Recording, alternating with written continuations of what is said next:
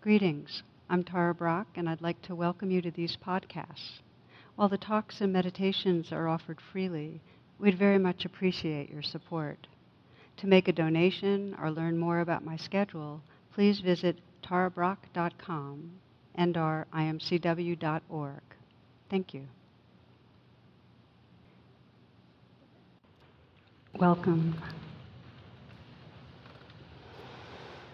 Like to begin with a quote that's pretty much anonymous, although I've seen versions of it uh, from Christian philosophers and Buddhists and uh, Gandhi. Uh, this is it. The thought becomes the word. The word manifests as the deed. The deed develops into the habit. Habit hardens into character. Character gives birth to destiny. So watch your thoughts with care and let them spring from love, born out of respect for all beings. So, this is an expression of karma, which really is saying that causes lead to effects, that when we have certain beliefs and thoughts, they create certain feelings that then turn into actions, and the actions become habits, and those habits end up really creating our sense of identity. And if they're really hardened, become our destiny. And we tend to keep repeating and repeating and repeating. We're creatures of habit. So when they create our destiny and when they're based in fear, these habits, they really become the block in our lives to accessing all that we can be, to accessing happiness and creativity, and in a deep way, a sense of our spirit. So I'd say that one of the deepest expressions of despair that comes my way is when someone will report that, well, I've been repeating the same pattern of pushing people away or grasping on or undermining myself or whatever it is uh, all my life or as long as I can remember. That's a, a feeling of, there's a real feeling of despair because how can I ever change? It's so deeply grooved. So tonight's reflection will really be on how we can awaken from these habitual chains of thinking, feeling, and then acting, this uh, stimulus reaction cycle that we get caught into that really can bind our lives. And the title of the talk is really The Freedom of Responding, Not Reacting. Okay? And I think of this as a very universal kind of theme in terms of transformation because every one of us, if we're in any way suffering, we're suffering because there's some patterning that has locked in that's rooted in fear and that we keep playing out over and over again, and it's confining our sense of being. That's why we're suffering. So, what I'd like to, the way I'd like to structure this is around three key teachings that have really shape my, my life, my spiritual life, in a very deep way. And I think of them as invitations. And the first, invi- and these, each of these three teachings are ways of, in a way, freeing ourselves or waking up out of the chain reaction. Okay. And the first one, the way I language it is really, please don't believe your thoughts. Okay, that's the first one.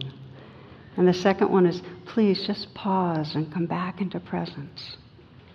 And the third one is please remember love in some way, whatever way, but remember love. So that's going to be kind of the architecture, if you will, of our, of our reflection together, these three invitations.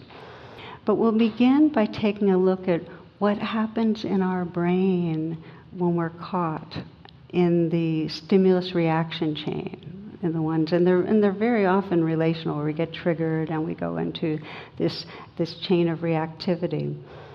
And my favorite uh, illustration comes from Dr. Dan Siegel, who's a psychiatrist. He's a friend also, and he's one of the leaders in what's called interpersonal neurobiology. And what Dan does is he says think of the brain, and he says, and he bring, picks up his hand like this. He says, think of the brain like this, that your wrist leading into the palm of your hand is like a spinal cord going into the skull. So this is the brain stem, okay? And then he says this thumb is your limbic system. And this is to do with arousal and emotions and relationships. So you've got the brain stem that's really regulating your body and it's fight, flight, freeze, okay? And then you've got the thumb that's emotions, it's the limbic system. And he says these four fingers okay, see it like this, is the cortex, the frontal cortex. And this is what allows us to perceive the outside world and think and reason. And the prefrontal cortex, which is the kind of bottom part of my knuckles right down here, is really the source of mindfulness, attunement, empathy, compassion. So this is the brain. And what happens when the brain is integrated? kind of holding together, is there's a flow upward of, uh oh, danger, got to do this, got to do that, fight, flight, freeze. And then downward, there's a, it's okay, we've been here before, we know how to deal with this. And so this, there's fibers literally that come down from the prefrontal cortex that soothe and deactivate the limbic system. So this is, there's a kind of upward flow and then a downward feedback. But what happens when we get stressed, when there's a real shooting of, of fear or anxiety, or it happens very regularly, is we flip our lid, okay? and we, we go around a lot of times kind of like this or half open. And what that means is at those times when we're stressed and in reactivity, we're no longer getting the benefit of that, that insight and that perspective and that empathy that comes from the prefrontal cortex, which is the most recently evolved parts of our brain. Instead, there's a subcortical looping going on that's got a lot of, you know, there's thoughts, but there's a lot of feelings and there's a lot of reactivity. There's a growing body of research that shows that the more we practice mindfulness meditation, the more we are strengthening and activating the prefrontal cortex, the more integration we are able to sustain. It's very interesting that it becomes a trait, that it becomes really a quality of our awareness, that we're in that remembrance. We're still getting the feedback from our uh, mindfulness and our empathy, a sense of morality, a sense of the bigger picture. So the question really is um, when we have done this flipping, how do we reintegrate? And again, as I mentioned, we'll start with it's please just remember this is just a thought. Don't believe it. Because when we're believing our thoughts, we're really fueling that subcortical looping that keeps us in reactivity. Okay? So, one uh, Buddhist teacher was asked to describe the world and his description was lost in thought. That we spend most of our time in a virtual reality. If you pause and even just think of today, I know this works for me. If I just glance back at the day, I realize how much of the day, the swaths of moments that I was living inside that incessant dialogue going on in my brain.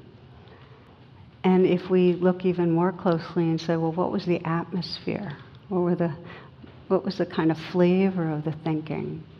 Then we kind of get a sense of the experience we were living inside of, of of ourself and the world and whether we're the endangered, oppressed victim or whether we were in some way being the hero, rescuer, whatever roles we were playing, but we start getting a sense of the identity we were living in.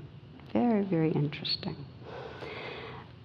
When we start catching on to, oh, don't believe your thoughts, that means there's a little space around that virtual reality and a little more capacity to choose. Well, are these thoughts serving healing and serving connecting with others and freedom, or are they serving that sense of a separate self, a deficient self, and a beleaguered self? We start getting some choice because there's a little more space. You know, when I, I'm on my way to teach a retreat, and I'm very aware that when people come to retreats and spend a few days practicing this, really noticing thoughts and kind of waking up out of them and saying, okay, it's a thought, just a thought, um, the takeaway at the end of the retreat is really I am not my thoughts. I don't have to believe them. And that there's profound freedom that comes with that. So if we look at thoughts a little more closely, we start getting that they are images in our mind and sound bites. Okay, they're representational, which means that if you're hungry and you think of an apple, and you might have a really good thought of an apple, it's going to be different than the actual feeling. It's your favorite apple. Like for mine, the, you know, the Honeycrisp. I love Honeycrisp apples. You know, it's a new discovery in the last four years or whatever. The feeling of the, the hardness and the actual crunch and the spurt of sweet sour and the smells, there's no way your idea is the same thing as that living reality. Thoughts are never reality. They're at best a kind of a representation that's useful. They're at best that, and they're often misguided and they often lead to unwise action. A couple of years ago, I heard it, this took place in a Midwest high school where um, some teens were doing a prank and they took three goats and they painted on the goats number one, then the second number two, and then number four. and they released the goats into the school. And, it, and the, stat, the administration canceled school for the day because they couldn't find goat number three.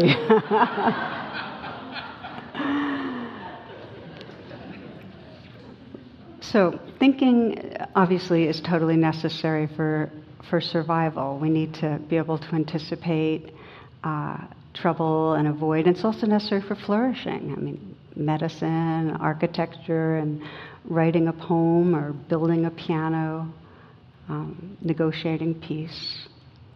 It's a essential part of spiritual practice. Um, I, I wouldn't have been able to compose this talk without thinking. So thinking can point us towards what's beyond words. But often, uh, because of our tendency to have fear thoughts, they're, they're not in that direction. And most of you know we have a, what's called that negativity bias that's part of survival, that's very much alive and well in us, which means that uh, we tend to remember the things that are painful and pull them together and create our beliefs out of them in a very simple way, if you have had a hundred encounters with a dog and one time you got bit by a dog, that's what you remember. And our tendency to lock into what's wrong with us is so strong that some, you know, child psychologists will say that you have to have five positive mirroring kind of uh, comments, really reinforcing a younger person, if you want to have one constructive bit of, you know, feedback because uh, we tend to latch on so much to what's wrong. Which is not only for during our life, this is also for a- after this life. This is uh, George Carlin. He says, "You know what a frisbeetarianism is? It's a belief that when you die, your soul goes up on the roof and gets stuck." so, just to say, fear thoughts can be adaptive in terms of uh, real danger, but they become maladaptive because they become a habit of our mind. And the more we run them, the more they become the inclination of our mind. Because, as, as neuropsychologists say, neurons that fire together wire together. So, the habit of fear thinking fuels difficult emotions, and difficult emotions fuel more fear thinking. It's a circular. But I always have been struck by uh, Jill Bolte Taylor, who many of you have heard of, again, neuropsychologist, she describes that it takes 1.5 minutes for an emotion to come and to go. 1.5 minutes, unless, of course, you're having thoughts that keep on fueling the emotion, which is, of course, what we do. That we keep on generating stress thoughts or fear thoughts, or we keep talking about things that keep us anxious and they keep the mood going. Case in point, after a tiring day, a commuter settled into his seat and closed his eyes. As the train rolled out of the station, a young woman sitting next to him pulled out her cell phone and started talking in a loud voice. Hi, sweetheart, it's Sue. I'm on the train. Yes, I know. It's the 6:30 and not the 4:30, but I had a long meeting. No, honey, not with that Kevin from the accounting office. It was with the boss. She gets her voice is getting more and more anxious and defensive. No, sweetheart, you're the only one in my life. Yes, I'm sure. Cross my heart. And 15 minutes later, okay, she's still talking loudly. She's anxious. She's defensive. The man ne- sitting next to her finally had enough. He leaned over and said into the phone, Sue, hang up the phone and come back to bed.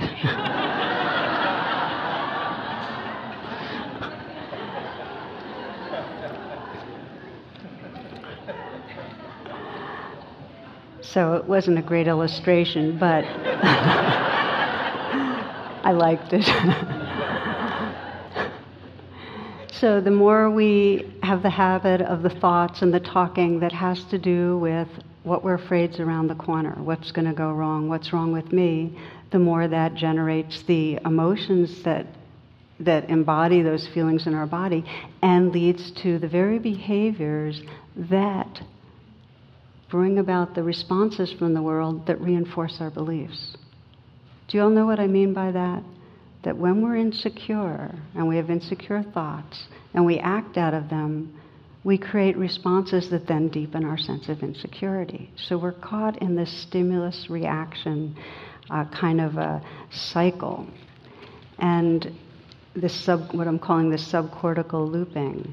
And it leads to the actions that come out of our fears well, either we speed up, get tense, and, and really get our bodies sick.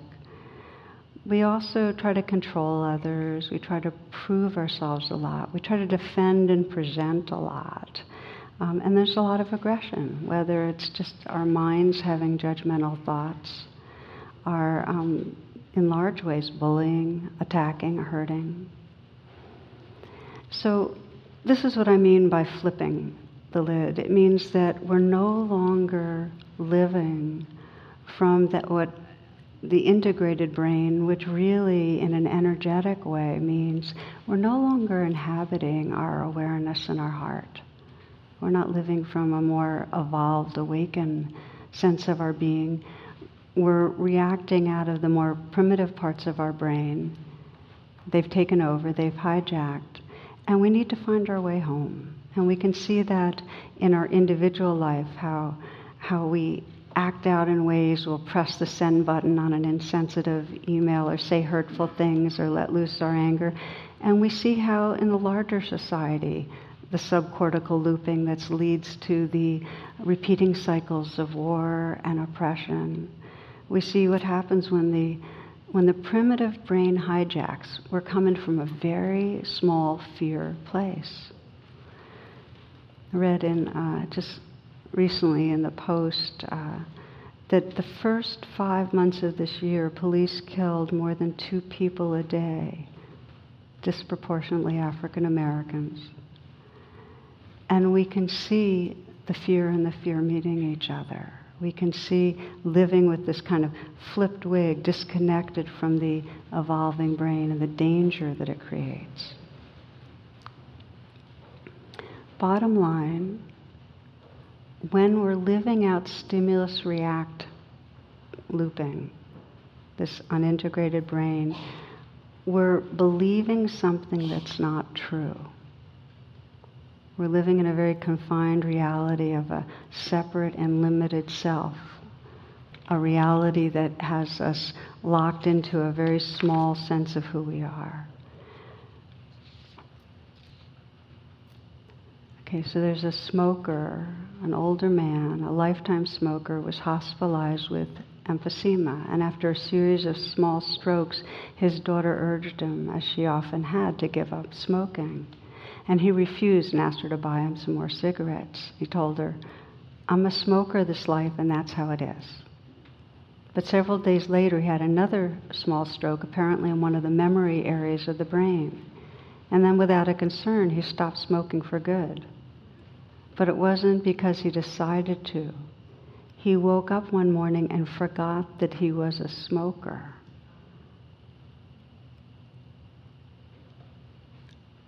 It's very powerful, this looping. We don't have to keep living in it, but in order to wake up from it, in order to remember or reconnect, uh, we need to begin to activate the prefrontal cortex. We need to begin to call on mindfulness. So, the first piece, and it doesn't have to be the first piece, by the way, this isn't linear. You don't have to start with, please, may I um, not believe my thoughts. You could start with, please, may I remember love. And for many people, to catch the thought patterns is often usually really a powerful way to start deconditioning the looping. Okay, does that make sense? This isn't a rigid linear thing, but we begin by that that practice of waking up out of our thoughts. And this is the pretty much the central practice that we start with when we begin mindfulness training.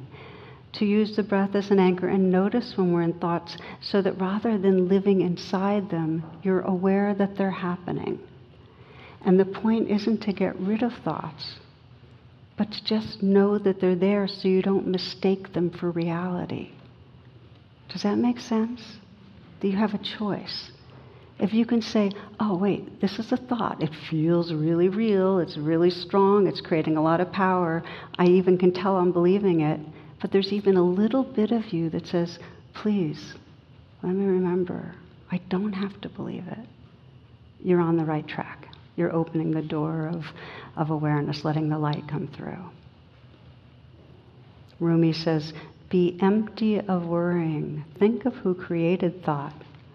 Why do you stay in prison when the door is so wide open? You don't have to believe your thoughts. Even remembering that possibility even remembering that possibility is a radical shift in consciousness. Okay? So we begin that. That's the first step. Please don't believe your thoughts. And and by the way, I like the phrase they're real, but they're not true. Okay? The thoughts are real, but they're not truth. So we do that, and that begins to quiet a little bit of the subcortical looping because we're not as identified, they're not charging the looping quite as much. Then we take the next step, which is this invitation to deepen presence. Please, may I pause? May I contact what's right here? You can sense that for yourself just as you're listening right now. That if you even invite yourself, please, really sincere, please, may I pause? May I pause and really arrive in presence, connect with my senses. there's a tremendous amount of mindfulness research that shows that as we begin to step out of thoughts and become more awake and aware in our senses, it deactivates the limbic system and activates the prefrontal cortex.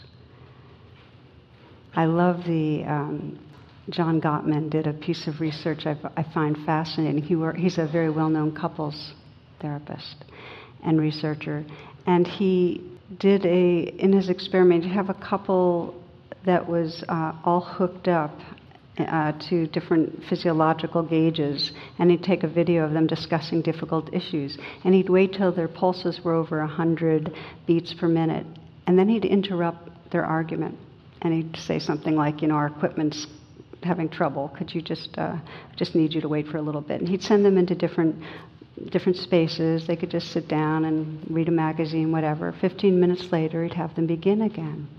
And what he found is 15 minutes they were no longer in high arousal. In other words, they were no longer doing the subcortical looping. And once out of the high arousal, more access, remember, to the prefrontal cortex, they were like entirely different people. They could begin to find their common ground and, and come to some more resolution. Now, what's interesting for meditators is that when we pause, we're not just reading a magazine, we're actually on purpose noticing what's going on in the present moment. We're naming it some, you know, just naming and noticing and opening to it, which means we don't have to wait 15 minutes to have that coming back together of the brain, reconnecting with empathy and with perspective, because we're on purpose coming into presence. Now, the most challenging part, though, of when we say, please, may I pause and come into presence, is what we contact is all the arousal, the unpleasant, uncomfortable stuff that's going on in our body because of that looping, that activation. The very stuff we've mastered over a lifetime to not hang out with, right? We've been we've spent decades learning how to move away from unpleasantness so, this simple invitation, please, may I pause and be with what's right here, is actually saying, please, may I pause and get myself ripped up and squeezed and squished and achy and sore and feeling all this like conundrum going on inside us. It's not easy. It's not easy to learn to stay. Which leads us to the third invitation. Please, may I remember love. Because if we regard the situation, the context of the stimulus and the reaction, what's going on inside us, with a quality of tenderness, all of a sudden we find we can stay. There's just enough space, softness, kindness, so we can hang out with what's there. Because we're not so inside it and caught in it as a victim. Rather, when in some way there's a remembrance of love, the what we are opens and we become a bigger space of presence. I'm going to give some examples in a little bit, but just to say that when I'm talking about remembering love, there are countless pathways, and each of us, this is an experiment for each of us. I hear so many spiritual paths prescribing a particular way to open the heart or whatever.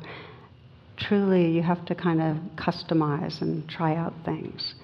But there are kind of genres, different kind of broad pathways. And one pathway of remembering love is to simply have the intention to offer love or care inwardly. And it could be through words or an image, or I, I often put my hand on my heart and even having the intention and going through the motions works. Why does it work? Because deep, deep down, the who we are is loving presence. And by going through the motions, we begin to call that forth. We begin to reconnect with more of the truth of who we are. Said again in the terms of this brain analogy, we begin to activate this whole neural net in the prefrontal cortex that has to do with compassion and empathy. So, one pathway to remembering love is to offering love inward. And another pathway is when we say, please remember love, is to uh, call on the love that we know is in the universe and ask to be held by it. And just the way a, a young child, we know when a young child's really upset uh, and their, their limbic system's hijacked and going wild, and the mother's hug brings them online again. It actually helps them self regulate. Well, when we imagine feeling hugged, that imagining, and this has been shown in MRIs, just imagining does the same thing. It begins to bring us back into that integrated state. So, just a call on love.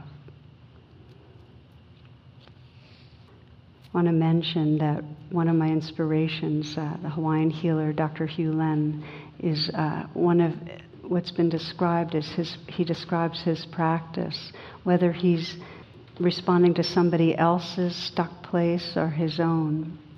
He just sends messages uh, his most basic phrases are like, I'm sorry and I love you.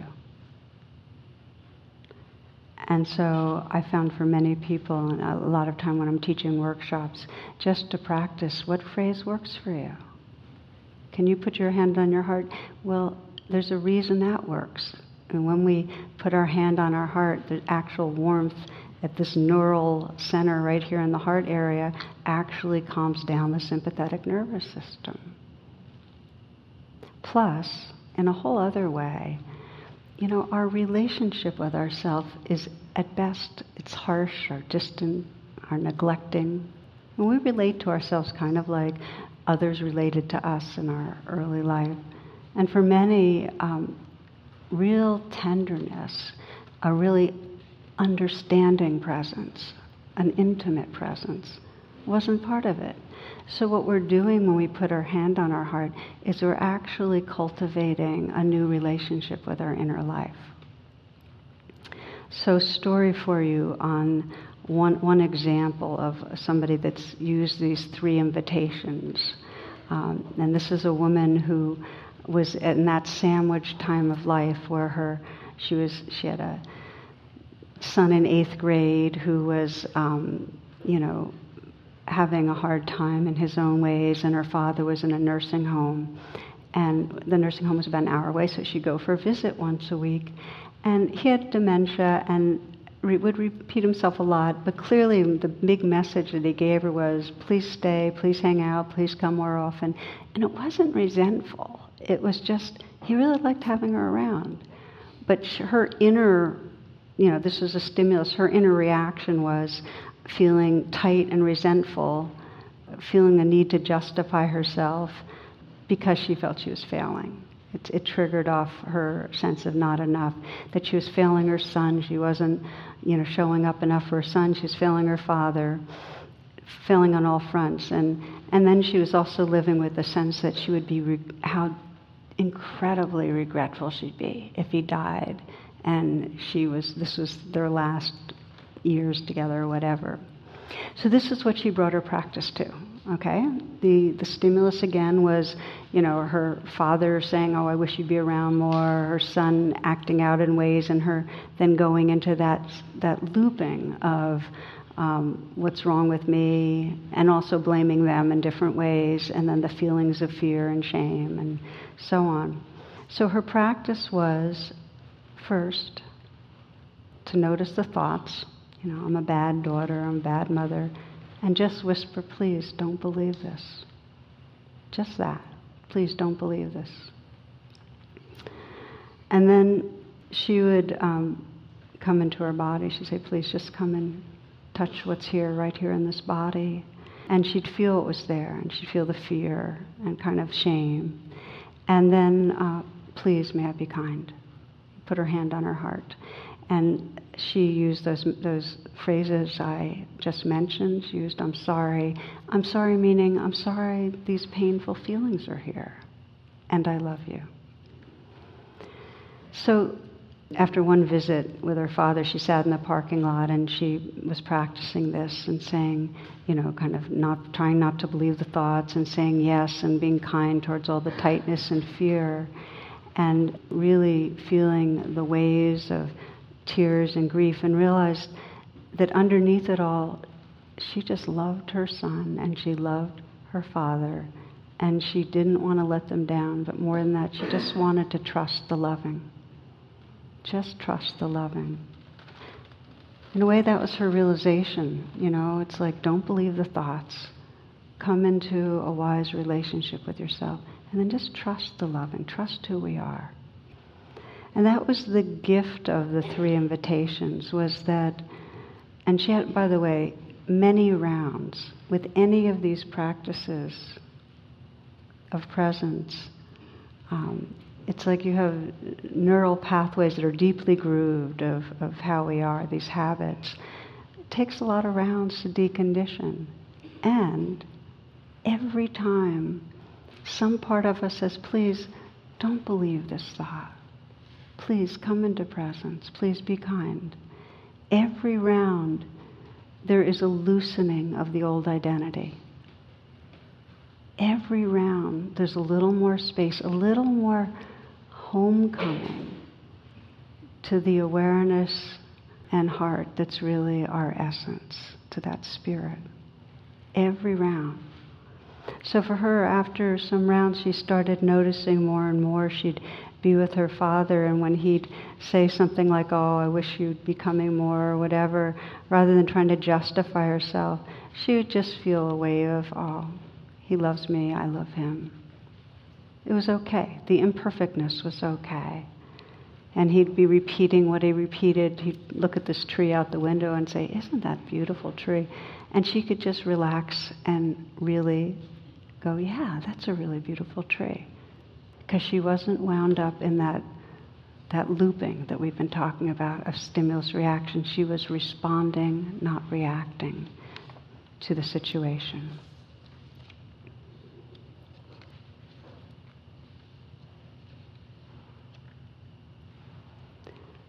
So we have many versions of how we have a stimulus reaction pattern, partial flip that keeps getting repeated. Um, and many of the triggers are external. Like for this woman, it was something her father would say or son would do. It could be the criticism of a boss or a teen that's left the kitchen messy or a partner that's driving too fast or a person that's hurt you in the way they've behaved. But we're also triggered by inner states of uh, physical discomfort that we sometimes don't realize. I just wanted to name that too, because often we're in a reactivity and we don't realize it's coming from a very physical state of our body. And I discovered this big time about a decade or so ago. I was I've talked a lot about sickness. I part one element of it was chronic fatigue. And that was a very particular element that when I didn't recognize, oh, this is the stimulus, I could be off on a cycle of reactivity for quite a while. And what would happen, I started catching on to the looping, is I would be really, really tired, and then my thoughts would become very, very grim, and there would then this complaining voice would kick in, and I'd have pretty much this oppressed, beleaguered persona that was complaining about everything. And, and the way it would jump into my attention is I started seeing the complaints be really petty stuff with Jonathan, my husband. And that was my signal, and that became my signal. Like whenever I'd start complaining about him in my mind, and I'm talking about really petty, um, you know. So um, he really wasn't doing anything wrong, I promise. um, I would just say, "Oh, please don't believe this. Don't believe these thoughts. Um, please be here." And please be kind. And I did it so much during that period because I had so much chronic fatigue and because the complainer got so whiny and so persistent. I got a huge amount of practice and it really got. it really got installed. I mean, so that that and I still get I get phases of like many people of uh, fatigue that, that last in a way that I'll all of a sudden catch, oh, okay, so it's this kind of thought, this kind of judgy or oppressed or whatever. And there's mostly I can say that it's installed, there's a lot less lag time between having the complainer come up and this, oh yeah, that, just don't believe it.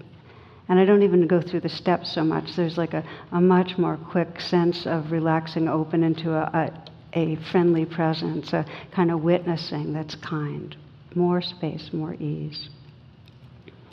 So now, thus far, I've been talking about this in terms of a solo practice. Okay, we're in our stimulus reaction looping, and here's how we invite ourselves into not believing and being present and being kind. But I think it's important to say that um, we're waking up together and we invite each other into it. When we're really, really being in loving relationship with each other, we help each other to remember to not believe and to come back and to be kind. And um, it's really important because we for, forgetting, the spiritual path is all forgetting and remembering. And even the idea that we're supposed to do it on our own is another role and identity that we're hooked into. It's some glorious hero spiritual identity thing. We're meant to wake up together. So it's in that spirit I want to share a story that I've always loved, uh, and it's written in first person. Uh, when I was a freshman in high school, I saw a kid from my class was walking home from school. His name was Kyle. He looked like he was carrying all his books. I thought to myself, why would anyone bring all his books home on a Friday? He must be a real nerd. I had quite a weekend planned, football party, football game, parties, etc. So I shrugged my shoulders and went on. As I was walking, I saw a bunch of kids running toward him. They ran at him, knocking all his books out of his arms and tripping him so he landed in the dirt. His glass went, glasses went flying, and I saw them land in the grass about 10 feet from him. He looked up, and I saw this terrible sadness in his eyes, and my heart went out to him. So I jogged over to him, and as he crawled around looking for his glasses, I saw a tear. As I handed him his glasses, I said, Those guys are jerks. They really should get lives. He looked at me and said, Hey, thanks. And there was this big smile on his face. It was one of those smiles that showed real gratitude. I helped him pick up his books and asked him where he lived. As it turned out, he lived near me, so I asked him why I'd never seen him before. He had gone to private school and um, was now transferred over. I had never hung out with private school kid before, so we talked all the way home, and I carried some of his books. Turned out to be a pretty cool kid. I asked him if he wanted to play a little football with my friends, and he said yes. We hung out all weekend, and the more I got to know Kyle, the more I liked him, and my friends thought the same. Monday morning came, and there was Kyle with that huge stack of books again. I stopped and said, Boy, you're really going to build some big muscles with this pile of books every day. And he just laughed and handed me half the books. Over the next four years, Kyle and I became best friends. When we were seniors, we began to think about college. Kyle decided on Georgetown, I was going to Duke. I knew that we'd always be friends, that the miles would never be a problem. He was going to be a doctor, I was going for business on a football scholarship. Kyle was valedictorian of our class. I teased him all the time about being a nerd. He had to prepare a speech for graduation. I was so glad it wasn't me having to get up there and speak. Graduation day, I saw Kyle and he looked great. He was one of those guys that really found himself during high school. He filled out, out and actually looked good in glasses. He had more dates than I had, and all the girls loved him. Boy, sometimes I was jealous, and today was one of those days. I could see he was nervous about his speech, so I smacked him on the back and said, Hey, big guy, you'll be great. He looked at me with one of those looks, the really grateful one, and smiled. As he started his speech, he cleared his throat and began. Graduation is a time to thank those who helped you make it through these tough years your parents, your sisters, your siblings, maybe a coach, but mostly your friends. I'm here to tell you that being a friend to someone is the best gift you can give them. And I'm going to tell you a story. I just looked at my friend with disbelief as he told the story of the first day we met. He had planned to kill himself over the weekend. He talked of how he had cleaned out his locker so his mom wouldn't have to do it later and was carrying his stuff home. He looked hard at me and gave me a little smile. Thankfully, I was saved. My friend saved me from doing the unspeakable. I heard the gasp go through the crowd as this well loved boy told us all about his weakest moment. I saw his mom and dad looking at me and smiling that same grateful smile. Not until that moment did I realize its depth. Never underestimate the power of your caring. With one small gesture, you can change a person's life.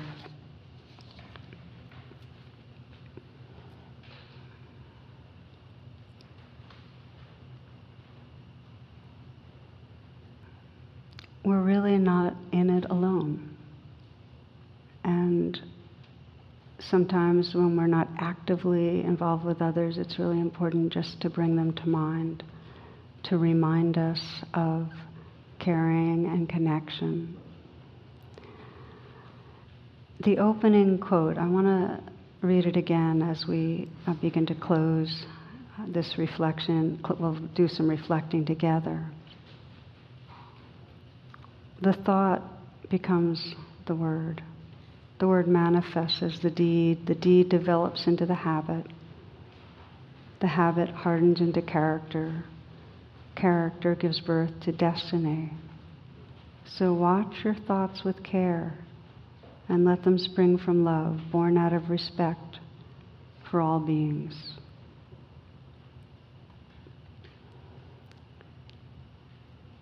To the degree that we suffer, we are believing thoughts that are not true and we're caught in some kind of reacting looping that's keeping us uh, identified with something that's smaller than the truth of who we are. So we all need ways to remember. I've been talking about remembering with each other. We all need practices of, of presence. I remember when I first heard uh, Mahatma Gandhi's uh, story, he said that I, ha- I take off a day each week to meditate so that I'll be, then my, all my actions will come from the, the wisest part of my being, my highest self. We need to train ourselves. We need the time to pause and to learn not to believe our thoughts, to pause and to come into presence, to pause and be kind so that we can be living, inhabiting the highest part of our being. And what happens when we train that way, with each other and alone, is that we more and more, it's, it's again the word trait, rather than it being something like, okay, um, I'm going to switch from reactivity, responding, it more and more is that we're expressing from our spirit. It's almost like we've deconditioned the interference, and that flow of light and love comes through in a very natural way. It's just spontaneous. There's a triggering, and then there's a spontaneous remembrance, and then a flow through. Short story of uh, a great Argentino golfer who once won a tournament, and after receiving a check and smiling for the cameras, he prepared to leave. And he was relatively new at this, so he walked alone into the parking lot and was approached by a young woman who congratulated him and then told him that her son was seriously ill and near death. She didn't know if she could pay for the doctor's bills and hospital expenses. And he, who was known as a gentleman, was so touched by her story, he took the pen and endorsed the day's winning story, pressed it in her hand, and said, Make some good days for the baby. A couple of weeks later, he's at another country club, one of the officials came over and said, Some of the boys in the parking lot uh, at that last tournament told us what happened with that young woman you met. And uh, he nodded. Well, said the official, I have news for you. She's a phony. She has no sick baby. She has no children at all. She's fleeced you, my friend. You mean there's no baby who's dying? said Roberto. That's right, said the official. Why, that's the best news I've heard all week. It just becomes who we are. Becomes who we are. We, it's really that we've realized who we really are.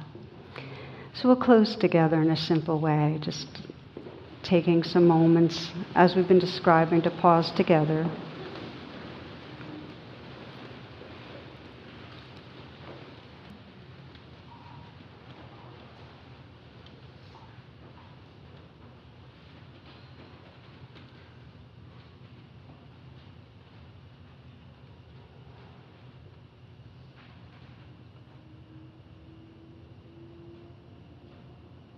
And you might bring to mind some situation where you get triggered. And probably encourage you not to bring one where you get triggered in a very huge or traumatic way, but somewhat triggered, medium triggered, where you get uh, irritated, or you get judgmental, maybe hurt or defensive. Or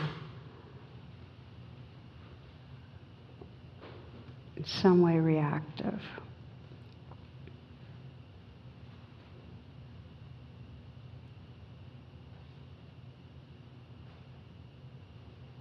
It could be a situation with another person, or if it's something to do with your health or traffic, it doesn't matter, whatever it is, whatever triggers you.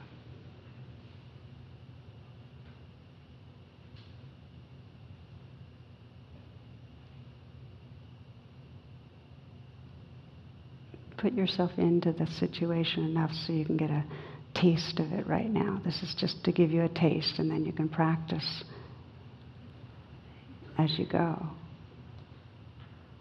But when it's going on, what are the thoughts that are going on in your mind?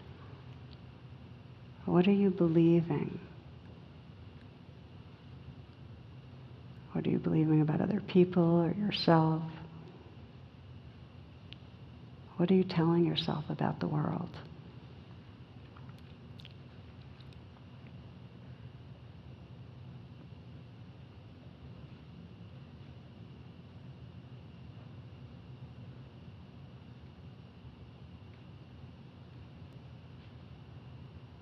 And you might explore just saying to yourself something like, please don't believe your thoughts. You don't have to believe these beliefs. They're real but not true.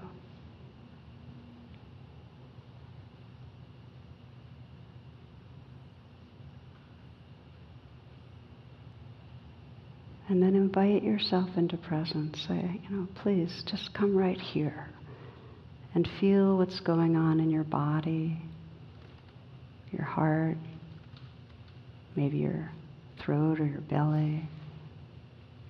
So just please, may I just contact and connect with a kind of an intimate presence with what's right here. You might breathe with it. And the third invitation, please may I relate with kindness. May I remember love.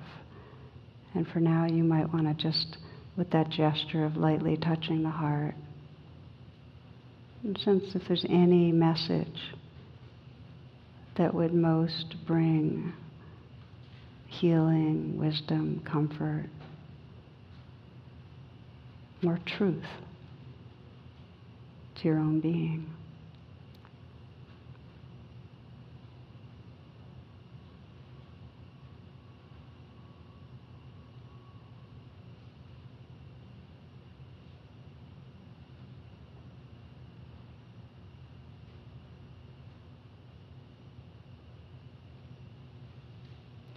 Responding instead of reacting, just sense your own experience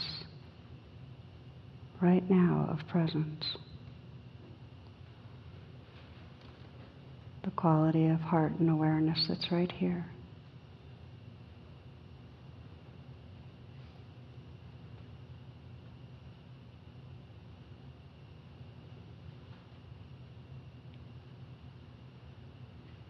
Sensing the possibility of homecoming to a more full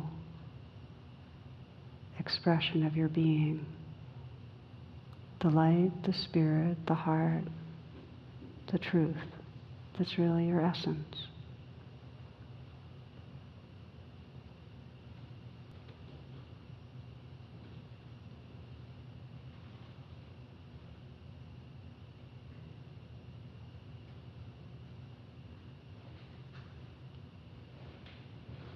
May we each discover this pathway of homecoming in the way that really allows us to trust our natural being. And may we live our days from this presence, from this loving. Namaste and thank you.